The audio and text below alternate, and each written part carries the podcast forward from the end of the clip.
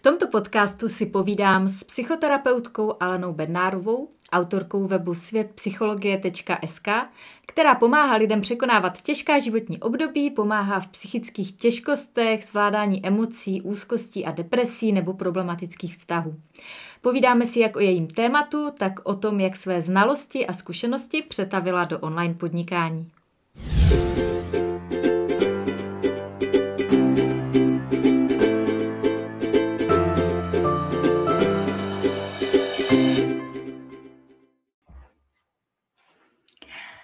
Krásný den. Právě začíná další díl seriálu Plážovníci příběhy z praxe, do kterého zvu absolventy mého kurzu podnikání z pláže, experty z nejrůznějších oborů a oblastí, lidi s rozmanitými příběhy i přístupy k online podnikání. V první části rozhovoru si vždycky povídáme o tom, jak můj host přetavil to svoje online, uh, ty svoje znalosti a zkušenosti a příběh do online podnikání a v druhé se pak dozvíme zajímavé věci z jeho tématu podnikání. Rozhovor můžete sledovat živě na Facebooku a ve skupině Podnikání z pláže a v záznamu ho pak najdete na YouTube a v podcastech na Spotify a iTunes. Do dnešního dílu seriálu Plážovníci jsem pozvala psychoterapeutku, která pomáhá lidem překonávat těžká životní období a kromě osobní praxe začíná poskytovat i část svých služeb taky online. A tak bych řekla, že je i takovou jednou z průkopnic online podnikání na poli psychologie a věřím, že její příběh může být inspirací pro další lidi z pomáhajících profesí. A zároveň si dneska budeme povídat o zvládání emocí, úzkostí i o náročných vztazích. Než se do toho pustíme, tak já ještě představím sebe a podnikání z pláže pro ty, kdo mě třeba dnes sledujete poprvé a neznáte mě. Eh, mé jméno je Stáňa Stiborová, jsem autorkou projektu Podnikání z pláže, eh, stejnojmenné knihy a online kurzu, ve kterém dávám lidem srozumitelné a funkční návody pro jejich online podnikání a zároveň je jemně vedu do hloubek jejich duše k objevení toho, kdo jsou aby pak svými dary mohli obohacovat tento svět. Podnikání z pláže nebo taky online podnikání prakticky spočívá v tom, že svoje znalosti, zkušenosti vložíte do nějakého digitálního produktu. Tím může být třeba e-book, online kurz, webinář a podobně. A zároveň potom pravidelně a autenticky přispíváte eh, na svůj web, na svoje sociální sítě a Lidé si mohou kupovat ty vaše digitální produkty kdykoliv a kdekoliv na světě. A dnes si budeme povídat o tom, jak se do toho svého plážového podnikání opřela žena, která je mým dnešním hostem a já ji teď přivítám v našem vysílání. Takže vítám v našem vysílání Alenu Bednárovou. Ahoj Aleno. Dobrý večer prajem všetkým. Ďakujem veľmi pekne za pozvanie. Som rada, že som s vami. Takže já tě na začátek poprosím, už jsem trošku nakousla, kdo jsi, ale poprosím tě, ať se představíš svými vlastními slovy. Ano. Pracujem ako klinická psychologička, som psychoterapeutka a snažím sa nielen teda vo svojej práci v ambulancii, ale aj tu v online priestore vytvoriť ľuďom e, možnosť kontaktovať psychologa, využiť jeho služby, jeho vedecké teda poznatky pretavené do ľudskej reči. Toto je moja ambícia pre všetkých tých, ktorí možno nemajú možnosť navštevovať psychoterapeuta alebo psychologa a zároveň by si želali nájsť nejaký spôsob aspoň tej prvej takej základnej pomoci, ktorú, ktorú pre seba chcú nájsť. Mm-hmm. Já se vždycky na startu ptám mých hostů, eh, kdy prošli kurzem podnikání z pláže. Jak to máš ty? Jak dlouho se vlastně věnuješ online podnikání? Ja som vstúpila do uh, online podnikania do kurzu uh, v roku 2019, takže ešte stále sa považujem za takého nováčika. Na začiatku som to brala ako také spestrenie mojej práce, ktorá v ambulancii trvá denne niekoľko hodín. Brala som to naozaj ako takú hru uh, a také, takú kombináciu, bavila ma tá kombinácia toho, čo môže marketing do psychológie priniesť a ako sa môžem dostať k oveľa širšiemu okruhu ľudí, ktorí vďaka tomu môžu dostupne nájsť pomoc, ktorú pre seba hľadajú. Takže som tu relatívne krátko, stále sa učím nové veci a myslím, že je to vzájomne obohacujúce pre mňa aj pre tých, ktorým môžem niečo ponúknuť. Uh-huh. A jak dlouho se věnuješ svoji profesi? Ambulanciu mám otvorenú od roku 2014, takže je to 7 rokov. Nastúpila som tam po materskej dovolenke a Vždy som si myslela, že psychológiu nemôže robiť úplne mladý človek, pretože tým všetkým starším ľuďom by možno nemal čo povedať a nemal e, z čoho čerpať, že, že okrem tých vedomostí, ktoré ponúkne univerzita a nejaká základná prax, tak predsa treba aj nejakú životnú skúsenosť. Ale po tých 7 rokoch sa cítim aj vekovo, aj, aj vedomostne, aj skúsenosťou na celkom dobrej ceste. Takže myslím, že mám teraz ten najlepší vek na to, aby som bola niekomu na na prospech a na užitok. Mm-hmm. Co tě vedlo k tomu pustit se do online podnikání? S jakým záměrem si vlastně do kurzu vstupovala? Mm-hmm. Ja som mala takú prvotnú motiváciu asi v tom, že moja práca spočíva naozaj väčšinou v tom individuálnom prístupe ku klientovi, v tom, že šijeme na mieru konkrétnemu človeku v jeho spletitom životnom príbehu to, čo naozaj potrebuje. A to je zároveň krásna práca a zároveň limitujúca v tom, že tých ľudí e, môže byť iba pár, ktorí sa do môjho denného, týždenného alebo mesačného harmonogramu zmestia a e, tých požiadaviek alebo mm, snách sa k nám dostať je oveľa viac a ja cítim, že, že to publikum tam vonku, ktoré možno ani nerozoznáva, že či ešte e, je to problém, ktorý môžem riešiť s kamarátkou na káve, alebo či už je to niečo, čo by bolo potrebné prebrať s nejakým odborníkom, že tá hranica je niekedy veľmi tenká a že práve uh, online priestor by nemal byť len takým tým východiskom, že tu doktor Google mi poradí, čo mám robiť a ako, ako mám v živote riešiť svoje či zdravotné alebo psychické problémy, ale že ľudia môžu nájsť naozaj aj nejaké zastavenie sa na mieste, kde získajú skutočne profesionálnu, odbornú radu, podanú nejakým zaujímavým, pestrým spôsobom a môžu nájsť spôsob, ako si poradiť a ako nájsť to riešenie alebo tú pomoc. Mm-hmm. Já jsem se právě chtěla uh, tě i zeptat. Uh, já si myslím, že u těch pomáhajících profesí často panuje taková obava, že uh, tam je nutný ten kontakt jeden na jednoho a že je vlastně složité pomoct nějakým univerzálnějším způsobem většímu množství lidí. Mm, měla jsi třeba na začátku taky takovou obavu, jestli to půjde přetavit do toho online podnikání, anebo mm, si do toho šla s tím, že prostě se ti to povede? Ehm, určite v psychológii málo kedy uvažujeme v robení nejakých univerzálnych práv, pretože my ľudia sme tak jedineční a tak komplikovaní a pritom za, zároveň jedným dýchom treba dodať, že aj e, vysoko akoby individuálny, že fakt riešime veľmi na mieru niektoré veci. Takže áno, tá obava tam bola, že to množstvo faktorov, ktoré sa do toho príbehu ľudského e, pridáva, že to pucle, ktoré skladáme s každým jednotlivým človekom, e, bála som sa, že v online priestore tento postup nebude možný.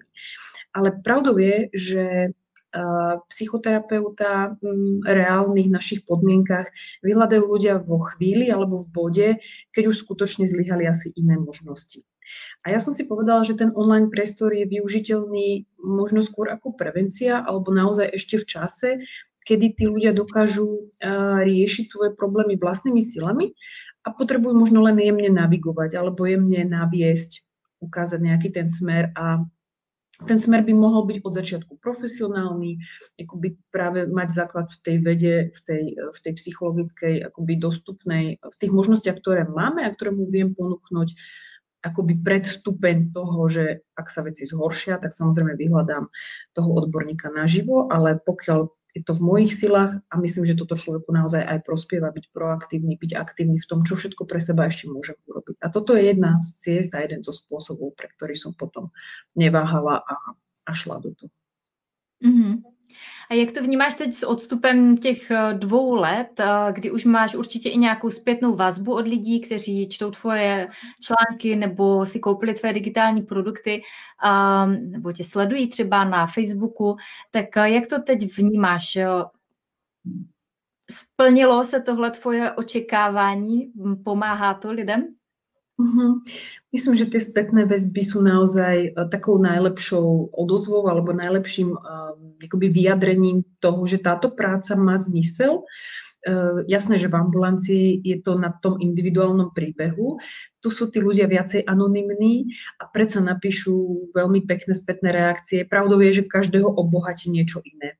Sú ľudia, ktorí radi čítajú a ktorí mi napíšu e-mail, že po prečítaní e-booku alebo nejakého článku sa dostavil nejaký aha moment, ktorý dostal vodopád zvon a nejaké fakto prvotné akoby zamyslenie alebo odhalenie niečoho. Niekto iný si pozrie webinár a usúdi zase, že to, čo považoval za nejakú svoju slabosť alebo za nejakú tú svoju nevýhodu, nejaký handicap, v skutočnosti nie je nejaká povahová alebo e, osobnostná, osobnostná črta, že to zlyháva, ale že je to naozaj úzkosť, že je to niečo možno až chorobné a že dokázal odlišiť m, mm, takéto svoje vstupovanie si do seba, ako že ja som ten problém a ja som ten vinník, ale práve naopak dokázal poodhaliť, že aha, veď to má veľmi veľa ľudí, je to, je to úzkostná porucha, nie je to žiadna dramatická patológia, ktorá by ma dovedla do blázinca, alebo hej, že nerozvíja také tie svoje katastrofické scenáre a katastrofické predstavy, ale dokáže si povedať, že áno, vďaka tomuto webináru viem, že je to iba úzko, sú to iba myšlienky a dá sa s nimi pracovať, dá sa, dá sa to riešiť. Takže tá spätná väzba je fakt mm, návyková a povedala by som, že to je taký ten hnací motor, prečo človek e, po práci v ambulancii ešte dokáže sadnúť si k blogu alebo k článku alebo k, natočeniu nejakého videa a pokračuje ďalej. Takže hej, je to príjemné. Mě teď napadlo, že možná pro některé lidi může být příjemnější právě v takové anonymní rovině si mm, vyposlechnout ty tvoje rady, protože se třeba stydí otevřít se opravdu jako jeden na jednoho a někam zavolat, objednat si tu konzultaci, teď jako čekat třeba měsíc, pak tam přijít, že možná pro někoho tohle všechno jsou tak velké bloky, že by se vlastně k tobě nikdy nedostali, že? Je to možné, určite je to možné a naozaj ten, to portfólio alebo to spektrum tých produktov, ktoré postupne teda pripravujem a vytváram, môže osloviť rôzne typy ľudí. Kto je introvert, tak naozaj si stiahne ten podcast alebo si vypočuje nejakú relaxáciu, môže sa fakt veľmi v tichosti a v, vo svojom súkromí venovať e, sám sebe a svojmu rozvoju a svojmu spoznávaniu. Mm, kto sa na to cíti, môže byť aktívnym účastníkom webináru alebo nejakej živej diskusie a tam bez problémov vieme prediskutovať jeho veci. Je to veľmi individuálne podľa toho, aké potreby tí jednotliví ľudia majú a každému sa dá niečo ponúknuť, každý si môže niečo vybrať. Takže vidím v mhm. tom aj do budúcna mm, možno aj ten smer toho, že pre každého sa dá pripraviť ešte niečo špecifickejšie, aby to vyhovovalo širšiemu spektru ľudí a našich potrieb, mhm. ktoré sú rôznorodé. Jaké digitální produkty si vlastně za ty dva roky vytvořila? Uh-huh. Začala som takým e-bookom, ktorý bol, povedala by som, tak, takou prvou lekárničkou domácou, takým, takým naozaj základom, ktorý obsahuje uh, psychohygienické typy. Uh, tento e-book sa volá o 5 minút 12 a je symbolikou tých 12 spôsobov, ako sa zbaviť duševného napätia. Čiže je to taká naozaj preventívna príručka toho, ako sa nezblázniť v tejto dnešnej dobe a ako si udržať duševné zdravie. Ehm, potom som reflektovala vlastne tú moju skúsenosť e, z offline aj online priestoru a zamerala som sa na tematiku zmeny, pretože toto je častá, ehm, taká bolest, také bolest, časté bolestivé miesto, keď veľa ľudí vníma, že by sa potrebovalo posunúť v živote, že by chcelo, túžilo robiť niečo inak alebo byť s niekým iným, byť niekde inde a zároveň cítiť tie vnútorné bloky, ktoré mu bránia dosiahnuť tú zmenu. Takže Napísala som potom e-book, ako nájdete vnútornú silu na to, aby ste veci zmenili. A ten je takou hĺbkovou, takou výživnejšou sondou do toho, čo všetko sa dá urobiť, aby sme našli v sebe tie zdroje, aby sme našli v sebe tú kapacitu, ako zvládnuť proste ten prerod a dopracovať sa k zmene, ktorá býva ťažká. Mm-hmm. Takže to sú, to sú také tie uh, produkty, ktoré sú pre čitateľov. No a potom uh, bolo pre mňa naozaj veľmi uh, podnetné zorganizovať prvý webinár. Uh, mala som skúsenosť uh, pred koronou, koronou, koronavírusovou pandémiou uh, so živými seminármi, ale tie boli skôr určené akoby odbornému publiku a pre lajkov uh, to bol môj prvý webinár na tému teda úzkosti, ktorá následne po pandémii tak masívne nejako prepukla a vnímala som ju zo všetkých strán, takže tá úzkosť sa sama ponúkla ako najžhavejšia, najhorúcejšia téma. A o nej e, som teda ten webinár mala najprv na tematiku takých telesných prejavov a, a zvládania tých symptómov úzkosti a potom v druhom kole, keďže boli veľmi dobre odozvy na to, sme sa e, zamerali na takú reštrukturalizáciu myšlienok na to, ako pracovať s úzkostnými myšlienkami, ako si pomôcť ešte viacej v tom myslení, ako zastaviť už v zárodku proste tie veci, ktoré spúšťajú potom kaskádu takých úzkostných reakcií. Takže obidva tieto webináre boli živé, mohli sa ľudia teda aktívne pýtať, čo ich zaujíma, no a následne som ich nechala vlastne v ponuke ako, ako produkt, ktorý si môžu aj potom neskôr teda ľudia stiahnuť, zliadnúť, zakúpiť ako, ako dostupné. Teda. Takže mm-hmm. toto, toto ma bavilo veľmi a myslím, že toto malo aj najlepšiu odozvu. Takže tá doba si vyžiadala akoby sama to, čo potrebuje. Takže vyšpecifikovalo sa to v priebehu času. Mm-hmm. Pro koho vlastně tvoříš ten svůj obsah eh, na webu? Eh, koho máš před očima eh, jako člověka, který si potom čte třeba tvoje články nebo tvoje příspěvky? Mm. Ja myslím, že jednak štatistika a jednak uh, z tých ohlasov, ktoré dostávam, tak mám vypozorované, že, že tá moja cieľová skupina alebo tí ľudia, ktorí za tým počítačom sedia, sú zvyčajne ženy. Sú to ženy, ktoré bývajú preťažené, ktoré majú na seba naozaj uh, veľmi málo času, pretože väčšinou uh, svoje energie a svoje kompetencie venujú deťom, rodine, práci, ktoré často vnímajú, že potreby druhých ľudí sú dôležitejšie ako ich vlastné a veľmi ťažko hľadajú znovu cestu k sebe a k tomu, aby našli aj oni pre seba nejaký priestor, E, kde sa môžu slobodnejšie nadýchnuť a znovu cítiť svoju, svoju vlastnú autenticitu a zároveň ten proces toho fungovania tam vonku vo svete ich vyčerpáva a oni hľadajú svoje zdroje, hľadajú sily, ako zregenerovať tie zdroje. Takže ja myslím, že toto je presne tá skupina um, ľudí, ktorá veľmi intenzívne potrebuje uh, takúto formu pomoci alebo takúto formu výživy, by som povedala. Takže zvyčajne je to, je to práve táto, táto skupina žien. V mojom veku, mm-hmm. mojimi starostiami, s mojimi radosťami, myslím, že ženy, matky, ktoré vnímajú tú zložitosť a tú pestrosť a tú zodpovednosť, či za deti, za ich výchovu, za, za fungovanie rodiny, za fungovanie v práci. Hej, tá spoločnosť nás tlačí možno aj do, do toho, aby sme boli výkonné, krásne, usmiaté, vybalancované a, a je to náročné toto všetko sklbiť. Takže toto sú moji zákazníci a moji klienti. Mm-hmm. Ty si před chvíli zmiňovala, že vlastně nově máš v tom svém portfoliu uh, placené webináře. Já myslím, že celkově společnost je zvyklá, nebo byla zvyklá na to, že uh, existují různé jako živé akce nebo semináře, na které můžou jít. Jak přijali tvoji klienti tu formu webinářů? Um, je o to zájem? Veľký. Uh, myslím, že tomu dopomohla teda uh, korona a všetci sme sa stiahli do svojich domovov, sme izolovaní, čo sa týka home office, sme izolovaní, čo sa týka školy. Uh, väčšina hej, aktivít a pasivít sa stiahuje do súkromia, cvičíme pred obrazovkou, študujeme pred obrazovkou, fakt čítame. Takže takým asi prirodzeným vyústením bolo aj to, že ľudia sa chcú jednak vzdelávať, jednak možno nejak obohatiť, jednak pobaviť. Tak áno, myslím, že v tomto smere pandémia uh, spravila svoje a bola som prekvapená, aký, aký veľký úhlas ten webinár jeden aj druhý mal a dokonca som dostala návrhy, čo všetko by sa ešte dalo prebrať a aké ešte ďalšie témy sú, sú žiadané a čo by sme chceli počuť a čo by sme chceli, aby, aby sme si tam rozobrali. Takže určite neboli posledné a určite v tomto mám chuť pokračovať. Mm-hmm.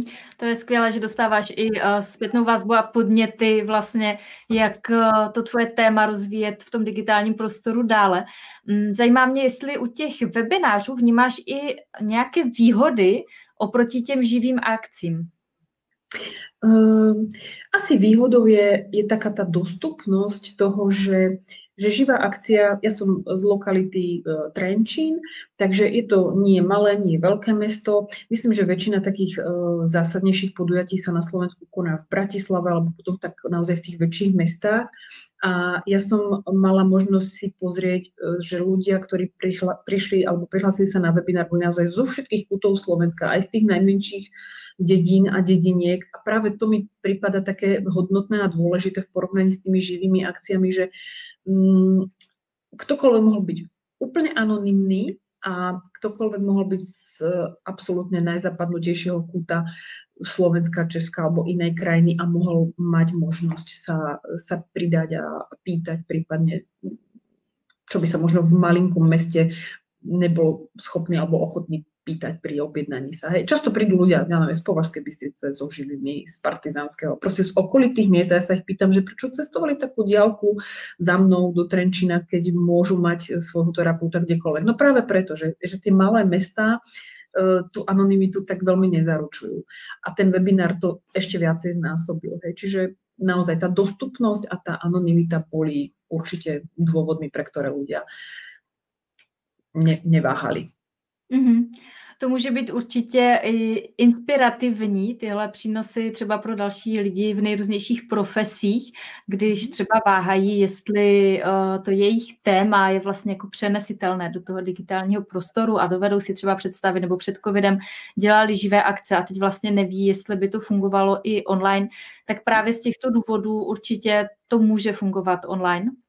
Uh, ja som toho naozaj dôkazom, že že človek je kreatívny tvor a že uh, ak má chuť uh, naozaj dávať a príjmať vzájomne cez nejakú formu pomoci, tak naozaj aj tie individuálne sedenia uh, cez tú obrazovku boli na začiatku niečím, čo, čo pacienti, klienti nevnímali úplne 100% dobre, pretože ten prenos emócií predsa len nie je uh, úplne ideálny, ale prijali sme to pragmaticky, že toto je spôsob, toto je cesta a teraz mám veľa takých, čo by sa už k živým stretnutiam možno ani nevrátili, že im to naozaj vyhovuje.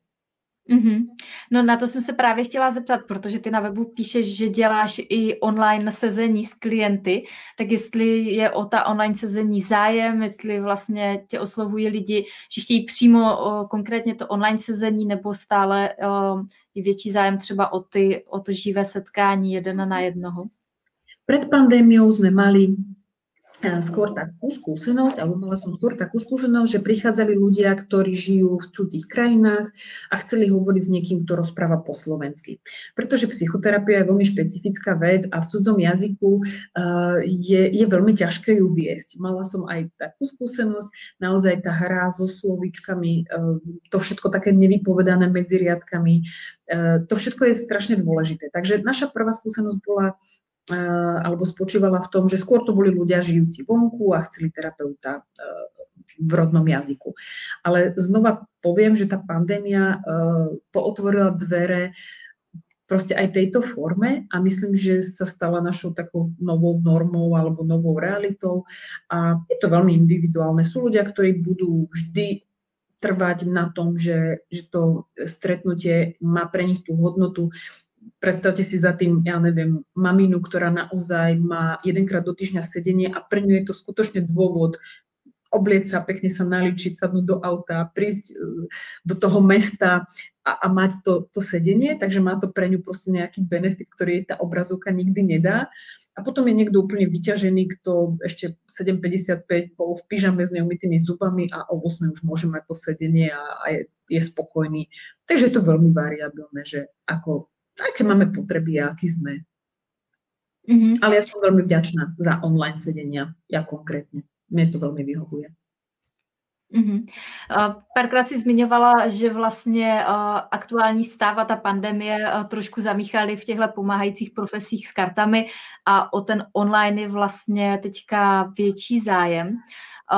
Pomohlo ti uh, třeba už i předtím, v té době před covidem, to, že si začala být vidět online, tak uh, odrazilo se to nějak i na poptávce po tvých službách?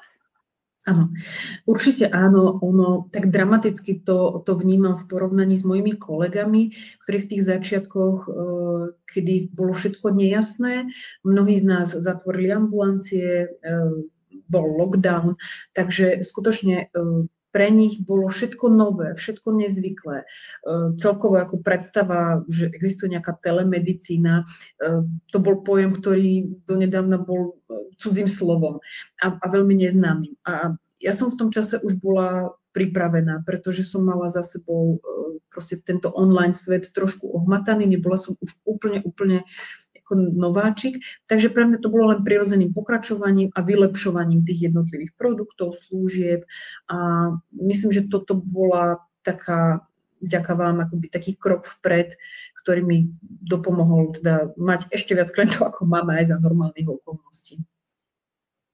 Mm-hmm. Um, pokud nás třeba uh, sledují teď nějací kolegové z pomáhajících profesí, tak uh, určitě kolem toho uh, být vidět online mohou mít nejrůznější obavy. Měla si ty třeba nějaké obavy ve spojitosti, už jsme se bavili o tom, jakože jak třeba přetavit to téma do toho onlineu, ale třeba i nějaké jiné obavy, třeba, že budeš vidět, že tě uvidí další kolegové, nebo nějaké takové obavy, které by mohly mít teďka třeba uh, lidé, kteří nás sledují? Hej. Moja najzákladnejšia alebo najhlbšia obava alebo starosť bola o to, že, že psychológia má veľké množstvo aplikačných využití, že v našej profesii um, keď klient telefonuje prvýkrát, tak samozrejme nerozpráva mi do telefónu celý svoj príbeh, ale sú oblasti, ktoré treba neriešim, pretože sa na nich nešpecializujem ja neviem, ehm, ne, nerobím treba z závislosti alebo nerobím poruchy príjmu potravy. Sú kolegovia, ktorí vyslovene e, sa venujú konkrétne tejto časti psychológie. A ja som, moja obava spočívala v tom, že ako toto uchopím, e, keďže aj vo vašich odporúčaniach bolo, že tá téma by mala byť čo najviac konkrétna, špecifická. A ja som veľmi tak váhala, že že ktoré z toho e, u nás v ambulancii dovtedy teda najviac rezonuje, ktorá časť je vlastne tá, tá špecifická. Hej, lebo máme širokú paletu proste možností. Takže keby som sa bavila s niekým, kto by chcel v pomáhajúcej profesii mm, cieliť na online podnikanie, tak naozaj by som mu mohla len a len odporúčať tú maximálnu špecificitu. Pre mňa sa to stala úzkosť, úzkostná porucha a všetky e, ostatné zložky naviazané na túto tematiku, pretože si to naozaj vyžiadala sama doba. A, a to, e, čo žijeme a čím všetci akoby trpíme, čo na nás dolieha najviac. Takže e, pripúšťam, že tam bol aj tento diel náhody a inak myslím, že by som sa venovala konkrétnejšie potom ženám, ktoré som spomínala už predtým, ženám, ktoré sú nejakým spôsobom preťažované a ktoré hľadajú ten balans. Takže tieto dve sféry boli potom pre mňa tie najbližšie, ako keď aj v ambulancii si človek vyberie, čomu sa bude venovať a čo musí odkloniť, pretože nedá sa obsiahnuť všetko. Mm-hmm. Um, jedno z tvých témat je zvládání emocí já mám pocit, že žijeme v době, kdy uh, negativní emoce jsou něco jako fuj, něco špatného, něco, co by se mělo jako smazat ze světa. Lidi nechtějí ty negativní emoce, chtějí se jich rychle zbavit, často pokud možno nějakou zázračnou pilulkou nebo alkoholem nebo čokoládou nebo nějakou jinou úlevou. Jak vnímáš ty roli negativních emocí v našem životě? Potřebujeme je a pokud ano, tak proč? Áno, ja myslím, že zažívať a prijať, že negatívne emócie sú s nami, sú súčasťou našich životov, je úplne zásadné pre naše duševné zdravie. Um, by som klamala, keby som tvrdila, že to bolo v Biblii, ale myslím, že takéto staro um, dávne, že bez tmy neoceníme svetlo, bez choroby neoceníme zdravie, bez uh, proste námahy neoceníme oddych tak sa pretavuje presne aj, aj do tejto zložky emočnej, že bez toho, aby sme zažívali smútok, bolesť, frustráciu, e, skutočne nedokážeme potom vnímať, alebo nedokázali by sme vnímať a oceniť radosť a, a všetky tie ostatné pozitívne emócie. To je jedna veľmi podstatná časť toho zjednodušeného faktu o emóciách. A druhá je tá, že my možno to fuj, alebo to čo ľudia vnímajú ako negatívne, súvisí s tým, že my ich nedokážeme dobre spracovávať. že my ich často potláčame v snahe e, sa ich nejako rýchlo zbaviť alebo ich nejako upratať, dať im nejaký taký e, nenápadný, neškodný priestor, ale práve toto sa ukazuje ako taký bumerang, ktorý sa potom vrácia a s plnou silou e, nám hádže polena pod nohy a oveľa viacej nám komplikuje život. Takže potlačanie je takou, takou naozaj nie úplne dobrou alternatívou a faktom je, že ešte ja som z generácie um, takých tých detí, ktoré mm, chlapce neplačú a, a dievčatá majú tie, dobré a slušné a, a milé a nevytrčať a, a, a čo ja viem čo. A ja myslím, že práve toto viedlo k takým e, problémom, ktoré sa potom u mňa v ambulancii často kopia a hrkajú ako takí kostlivci v skrini a že mojou ambíciou alebo snahou je v tých ďalších generáciách presne toto ako doviesť tých ľudí k tomu, aby, aby nerobili. Aby učili deti, že, že negatívne emócie patria k životu, aby ich snažili sa teda prijímať tak, ako prichádzajú a, a niečo s nimi konštruktívne robiť. Mm-hmm.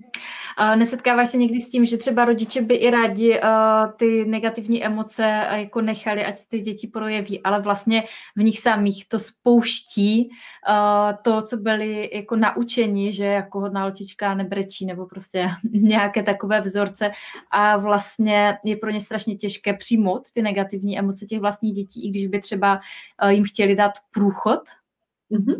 Myslím, že toto je taká generačná otázka, ktorá hej, naozaj sa dedí z pokolenia na pokolenie a ja veľmi dúfam, že príde tá stopka v tej buď našej alebo vašej, alebo teda neviem sa celkom trafiť, ktorej generácii, že, že každý rodič keď sa dostane do stavu, že jeho dieťa už má to svoj bytné self, kedy už dochádza k tomu, že, že sa rodí tá malá osobnosť a ide do toho prvého odporu, do toho prvého negativizmu, že práve tam sa rodí ten priestor, presne o ktorom hovoríš, že dieťa má svoje potreby a túžby a rodič ich má opačné a zrazu nezvládame my deti a deti nás. Ne? A v tej e, koalícii je, je veľa napätia a veľa dusna a veľa priestoru toho aj pokaziť.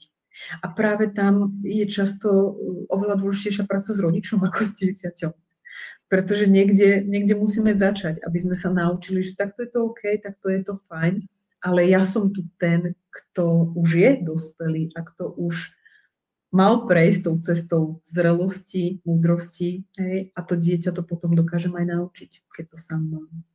Mm-hmm. Takže základem je pracovat na svých vlastních emocích. Obávám se, že, že iné jednoduššie cesty nie. Mm-hmm. Hodně lidí možná jako mm, dneska žije i pod takovým tlakem srovnávání, protože mnohem víc než eh, kdy předtím, tak vidíme ty ostatní lidi třeba na sociálních sítích a vidíme jenom to pěkné v jejich životech a možná pak máme pocit, že uh, vlastně v jejich životech to negativní není a v našem ano. A, takže možná hodně lidí se dostává do takového stavu, kdy mají pocit, že jako to, ty negativní emoce mají jenom oni sami Setkáváš se i tady s tímhle problémem? Rysuje sa nám tu taký fenomén, dokonca ho nazvali takou toxickou pozitivitou. A to je e, spôsob nazerania na svet, ktorý sa približuje takým tým slniečkárským objímačom stromov, ale to by som ako neklasifikovala celkom týmto smerom. Ale hej, taký tlak toho, že všetko je riešiteľné hlavne, aby som sa dostatočne snažila a hlavne, aby som si teda povedala, že ja to zvládnem, ja to, ja to môžem, ja mám na to kapacitu a budem sa na seba usmievať a budem veriť tomu, že ten svet je pekný a predvydateľný a tak. Mm, ja myslím, že toto v porovnaní s tým, že, že nám médiá servírujú uh, len pekné jedlo, len čisté deti, len ako krásne obrázky dokonalých rodín, v ktorých žiadne dusno a žiadna žiadne konflikty a žiadne vymedzovanie svojho ja sa vôbec nedeje, všetko je harmonické a krásne, tak práve toto v nás uh, generuje taký ten tlak, uh, jednak toho porovnávania, o ktorom hovoríš, a jednak toho spochybňovania našej vlastnej hodnoty. Že ak nebudem naozaj dosť, a tri bodky, dosť dobrý, dosť úspešný, dosť krásny, dosť štíhly, dosť čokoľvek, tak ja ani nebudem hádam hodnotným človekom. Čo potom bude so mnou? Keby o mne tí ľudia vedeli tú najpravdivejšiu pravdu, že som úplne obyčajná a mám strašne veľa chýb a nedostatkov, že kto by so mnou bol, kto by ma pre Boha potom miloval. A ja myslím, že najočistujúcejší zážitok je práve, keď nájdem práve takého človeka, ktorý to strpí, aj keď som nie je úplne česaná, nie je úplne aj verbálne zdatná a nie je úplne dokonalá. Takže e, na protiváhu asi tej dokonalosti a tej toxickej ako pozitivite je asi dobre hľadať ten balans medzi svetlom a tmou a, a aktivitou a pasivitou a dokonalosťou a nedokonalosťou, pretože všetky prírodné zákony sú postavené na rovnováhe. A my ju všetci potrebujeme. Mm-hmm. Za poslední rok byla naše společnost vystavena poměrně velkému náporu strachu a nových nečekaných situacích a v mnoha lidech eh, ten stav vyvolává nějaký dlouhodobý stres, eh, napětí. Um, tak jsem se ti chtěla zeptat, protože eh, vlastně toto je to tvoje téma, se kterým hodně pracuješ. Jestli máš třeba nějaké dva, tři konkrétní typy, jak pracovat v každodenním životě s tím duševním napětím, které právě pramení třeba tady z toho strachu. Mm-hmm.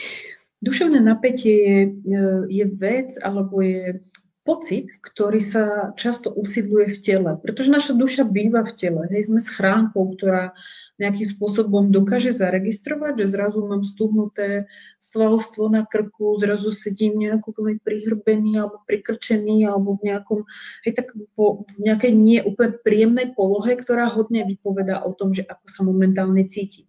A keby som si v takejto polohe uh, hovorila, že ja to zvládnem, ja, ja, ja to dám, to sa mi podarí, tak to je niečo, čo vôbec nerezonuje, akoby, hej, to telesno spolu s tým duševnom. Takže úplne taký prvý typ, veľmi jednoduchý, ktorý môže od toho napätia e, telesného a zároveň duševného uľaviť je, e, že si naozaj občas kontrolujeme polohu toho tela, že naozaj vystriem ramena, e, vypnem hrudník, naozaj tú bradu a hlavu ako dám do tej polohy, že ja to zvládnem. Ja som to zvládla veľakrát predtým a zvládnem to aj teraz. Nebolo to jednoduché a predsa som z toho dokázala vypočúvať a podarí sa mi to znova. Hej, na tom nie je nič falošného, na tom uh, nie je tá zrovna pozitivita, o ktorej sme hovorili pred chvíľkou, ale to sú tie skúsenosti, ktoré so sebou každý máme. Ale pri polohe alebo pri pozícii toho tela, e, ktoré by signalizovalo všetko to opačné, by to napätie naozaj iba generovalo. Hej. Možno každý z nás má tú skúsenosť, že sedí pri tom počítači a ten krk a všetko je stuhnuté a napäté a že možno naozaj taký moment toho zastavenia, uvoľnenia toho tela. Veľkým pomocníkom pri hre s napätím a s uvoľnením robí náš dých. Takže existuje veľmi jednoduchý cvik, ktorý voláme 3373, ktorý hovorí o tom, že na 3 sekundy sa nadýchnem, na 3 zadržím dých a na 7 sekúnd vydychujem cez, také, cez takú píšťalku a znova na 3 sekundy zadržím dých. Takže takáto ľahká metóda 3-3-7-3, nádych, zadržať, hlboký, dlhý výdych, a znova zadržať, je veľmi rýchly spôsob, ako vedecky povedané uvoľníme ten náš, alebo zharmonizujeme ten náš parasympatikus, časť centrálnej nervovej sústavy, ktorá je zodpovedná za tieseň a napätie, ale to nie je vôbec dôvod, aby ste si to pamätali. Skôr uh, si treba fakt zapamätať len ten nádych a dlhý, predlžená výdychová fáza, dlhý výdych a už 2-3 minútky takéhoto sústredeného dýchania, kedy sa naozaj koncentrujeme len na to, že s každým nádychom ku mne prichádza nová sila, nový zdroj energie, veľa kyslíka a s každým výdychom odchádza to ťaživé, to napäté odo mňa preč, tak už takáto chvíľka zastavenia spolu s tou polohou, pozíciou tela môže urobiť takú prvú zmenu v tom, ako sa cítime. Takže to je taká tá telesná úroveň a potom na myšlienkovej úrovni veľmi rýchla kontrolná otázka škodí alebo prospieva mi táto myšlienka. Budem ju rozvíjať ďalej, alebo ju tu teraz zastavím. A to je niečo, to je jedna, jedna jediná vetička, ktorá často dokáže odkloniť našu pozornosť a nesvieti potom ten reflektor na to, e, čo si dokážem veľmi rýchlo dopracovať vo svojej fantázii do, do úplných katastrofických scenárov, ale veľmi jemne dokážem tú náladu a svoje prežívanie odkloniť na, na niečo príjemné a na niečo pekné. Takže asi mm-hmm. takto. Jsou jednoduché typy, které určitě může každý uh, do toho svého života integrovat okamžitě a určitě mi zní jako něco, co může velmi dobře fungovat. Tyhle věci vlastně souvisí s nějakým stresem a duševním napětím. V jakém momentě se už člověk dostává do stavu úzkosti? Jak je vlastně rozdíl, nebo jak v sobě člověk pozná, že už to není jenom takové to běžné každodenní duševné, duševní napětí, se kterým může takto pracovat, ale už vlastně je to úzkost. Jak se vlastně projevuje úzkost? Áno. E, to napätie poznáme všetci šéf zavolá svojho zamestnanca na kuberček, tak okamžite kameň do žalúdka. Ja neviem, zazvoní telefón a zrazu sa dejú veci, že treba prísť pre dieťa do školy. Hej, e, idem na pohovor alebo idem na nejakú skúšku alebo niečo, čo je pre mňa dôležité, tak v tom momente nám to telo naozaj signalizuje. Sucho v krku, potia sa mi ruky, e, bežím na vecko, to sú také veci, ktoré zažil úplne každý z nás a sú normálnou reakciou organizmu akoby na záťaž. Na rozdiel od úzkosti, úzkosť už nemá taký veľmi konkrétny predmet. Nemá ten objekt, kvôli ktorému nie je tam žiaden šéf, ktorý by vo mne vyvolal tú reakciu. Nie je tam žiaden spúšťač, ktorý by tú reakciu vyvolal. Úzkosť nás presahuje vtedy, keď má takú intenzitu a takú akoby záťaž, že vyvolávame tie fyzické aj psychické symptómy bez toho, aby sa niečo dialo.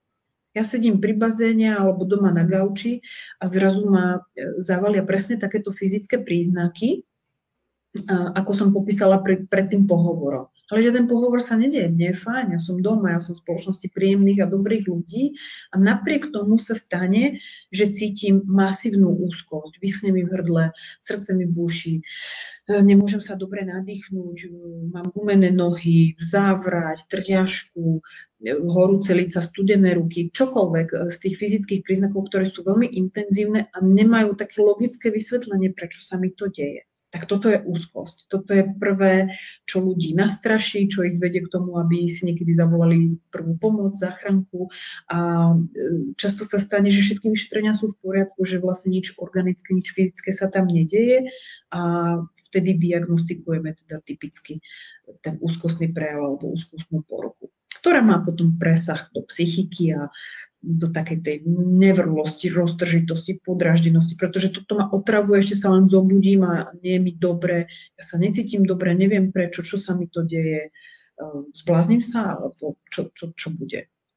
Takže mm. toto je úzkosť. Veľmi nepríjemný, negatívny pocit. A existuje i pro takové lidi nějaká první pomoc, něco, co, když jako na ně jde ten stav, co mohou udělat? Mm-hmm. Áno, áno, presne o tom je vlastne celý ten webinár, jeden aj druhý. Uh, ten prvý webinár hovorí uh, presne o týchto fyzických prejavoch a o tom, že existujú veľmi konkrétne metódy a postupy, ako toto minimalizovať. Nehovorím, že sa to dá zastaviť tak, že zrazu si naozaj sadnem a uvoľním sa a je mi dobre. Zvyčajne po takom mm, záchvate paniky alebo úzkosti je človek vyčerpaný, nie je úplne v 100% pohode, ale sú spôsoby, ako tomu vzdorovať, sú spôsoby, ako utlmiť, zastaviť a minimálne zmierniť tento fyzicky veľmi nepríjemný stav a naozaj sa to dá naučiť. Nie je to také, že si naozaj dám ten pohárik e, piva alebo, alebo alkoholu, nie je to žiadna zázračná tabletka, je to práca na sebe, je to také vzdorovanie tomu, e, neutekanie pred tým, vzdorovanie tomu, e, naozaj taký tréning, by som povedala, že ako trénujeme svaly v posilke, tak aj toto sa dá, taká tá duševná odolnosť a tie duševné svaly, to sa dá vypestovať, ale chce to trošku akoby vedieť, ako na to a čo s tým konkrétne robiť. Dá sa to naučiť. Mm-hmm. Je úzkost výsledkem nějakého dlouhodobého stresu? Dá se vlastně předcházet tomu, aby, e, že se člověk dostane do stavu té úzkostné poruchy, nebo mm, to nesouvisí s životním stylem až tak? Taká vedecká literatúra nám hovorí o tom, že že stres priamo on nie je vyvolávačom. To by sme krivdili, hej, tomu stresu, že, že on za všetko môže, to celkom nie, ale on je takým katalizátorom. E, na úzkosť a úzkostnú poruchu treba trošičku aj také akoby vrodené predispozície, takú nejakú náchylnosť na to, to je tak asi 30%, alebo diskutuje sa medzi 20-30%, je to teda genetika a potom taký štýl výchovy.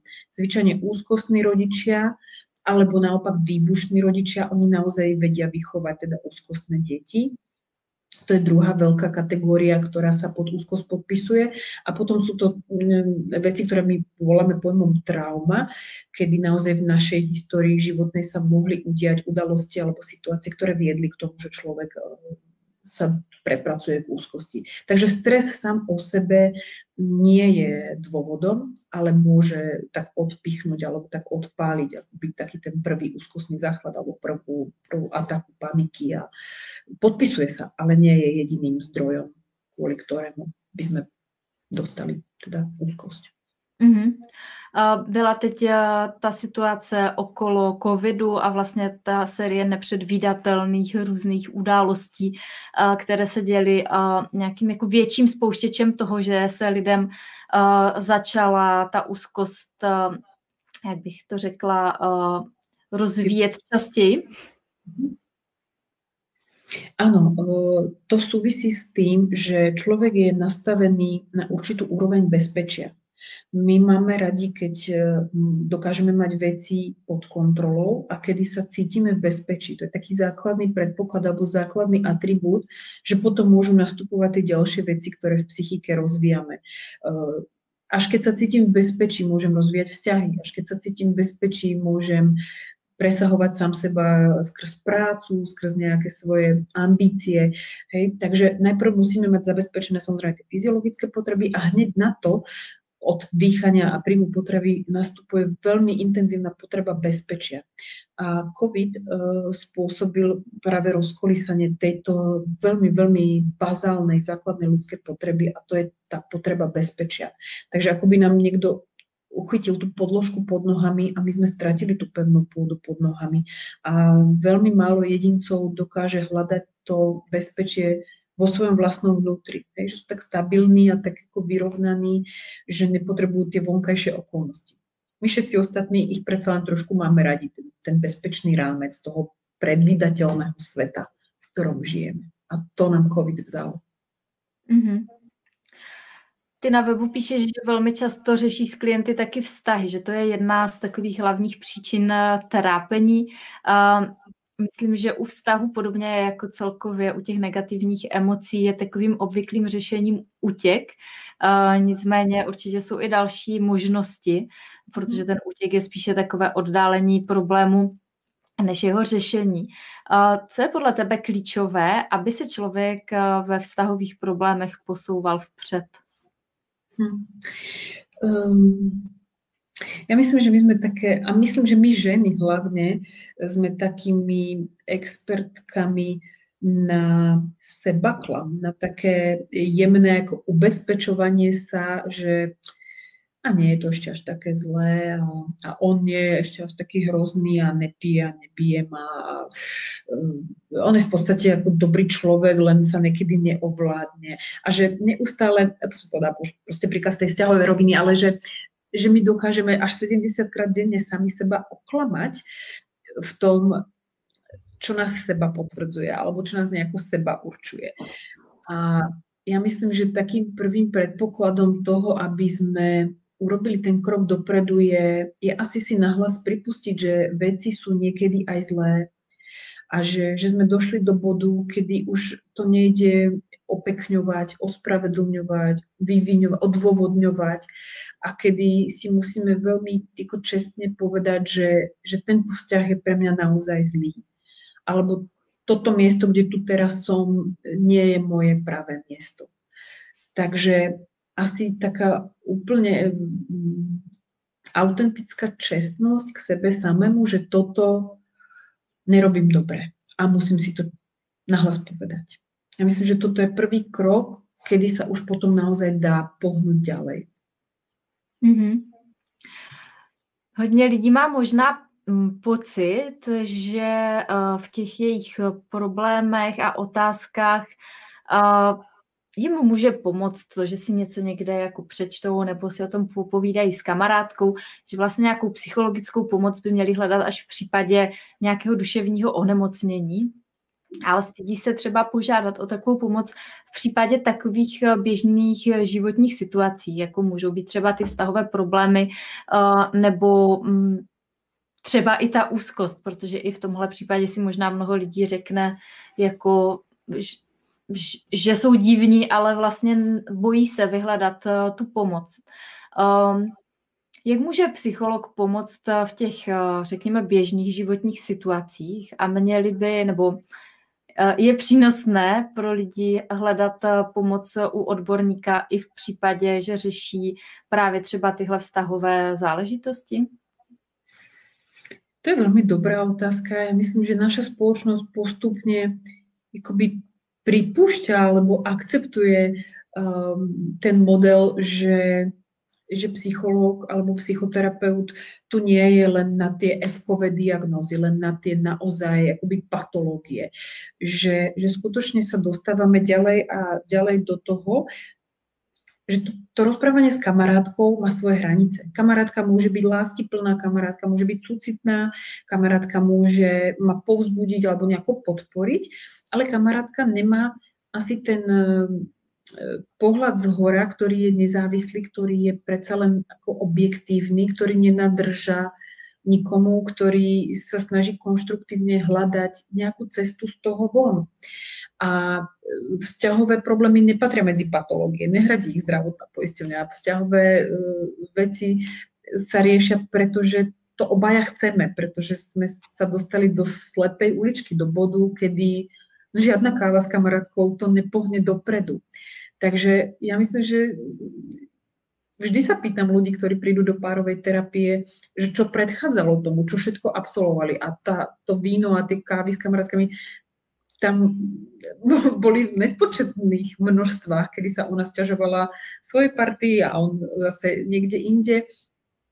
A predsa došli do bodu, že ak to chceme naozaj nejakým spôsobom chytiť akoby za správny koniec, tak asi potrebujeme toho nezávislého tretieho človeka, ktorý sa bude na náš problém pozerať cudzími, triezvými, odbornými očami a môžeme z toho nejako nájsť cestu späť. A niekedy je dobré sa aj rozísť. Mm-hmm. Mm. Já myslím, že všichni ve finále touží hlavně potom, aby se cítili ve svém životě šťastní. Tak uh, se chci ještě zeptat na jednu takovou otázku. Uh, co děláš ty pro svoji pohodu a osobní štěstí? Toto je veľmi ťažká otázka. To je to krásne, že všetci veľmi dobre teoreticky vieme, čo by sme robiť mali a ako by to vyzerať malo. Ale ja si myslím, že mm, ja sa hodne snažím nájsť nejaký balans. Že to šťastie spočíva v takých tých strašne jemných vyladeniach medzi prácou a oddychom, medzi množstvom tých všetkých ľudí, ktorí prichádzajú do ambulancie a potom medzi tými mojimi blízkymi ľuďmi že vyrovnávanie alebo vy, vyľaďovanie toho, kedy je málo, kedy je veľa, kedy je akurát, tak ak triafam ten dobrý zlatý stred, tak vtedy sa cítim šťastná a vtedy mi je dobré a vtedy som spokojná, že mám zo všetkého toho života uh, nejakú tú trošku a, a ten život je pekný a pestrý. Mm-hmm. Takže balancovanie na hrane. A Alenko, ještě než se rozloučíme, je něco, co bys eh, chtěla dodat? Asi by som chcela iba popriať všetkým, aby našli v sebe odvahu hľadať tú skutočnú pravdu, aby, aby neklamali sami seba v oblastiach, kedy to netreba robiť, aby skúsili postaviť sa čelom e, tým výzvam, ktoré nám ten život každodenný, rutinný prináša a aby e, si užívali naozaj každé e, tie drobné veci, ktoré nám prinesie za chvíľočku jar a aby sme sa dokázali radovať a tešiť aj, aj z toho mála, pretože korona nám ukazuje, že aj obyčajný nádych a obyčajné v úvodzovkách cestovanie na tú našu pláž môže byť niečím veľmi vzácným a veľmi uh, drahým. Mm-hmm. Děkuju. Ďakujem, Maja. Dneska jsme si tedy povídali o tom, jaká byla cesta k plážovému podnikání mého dnešního hosta Aleny Bernárové, psychoterapeutky, která pomáhá lidem překonávat těžká životní období, pomáhá v psychických těžkostech, zvládání emocí, úzkostí a depresí nebo problematických vztahů.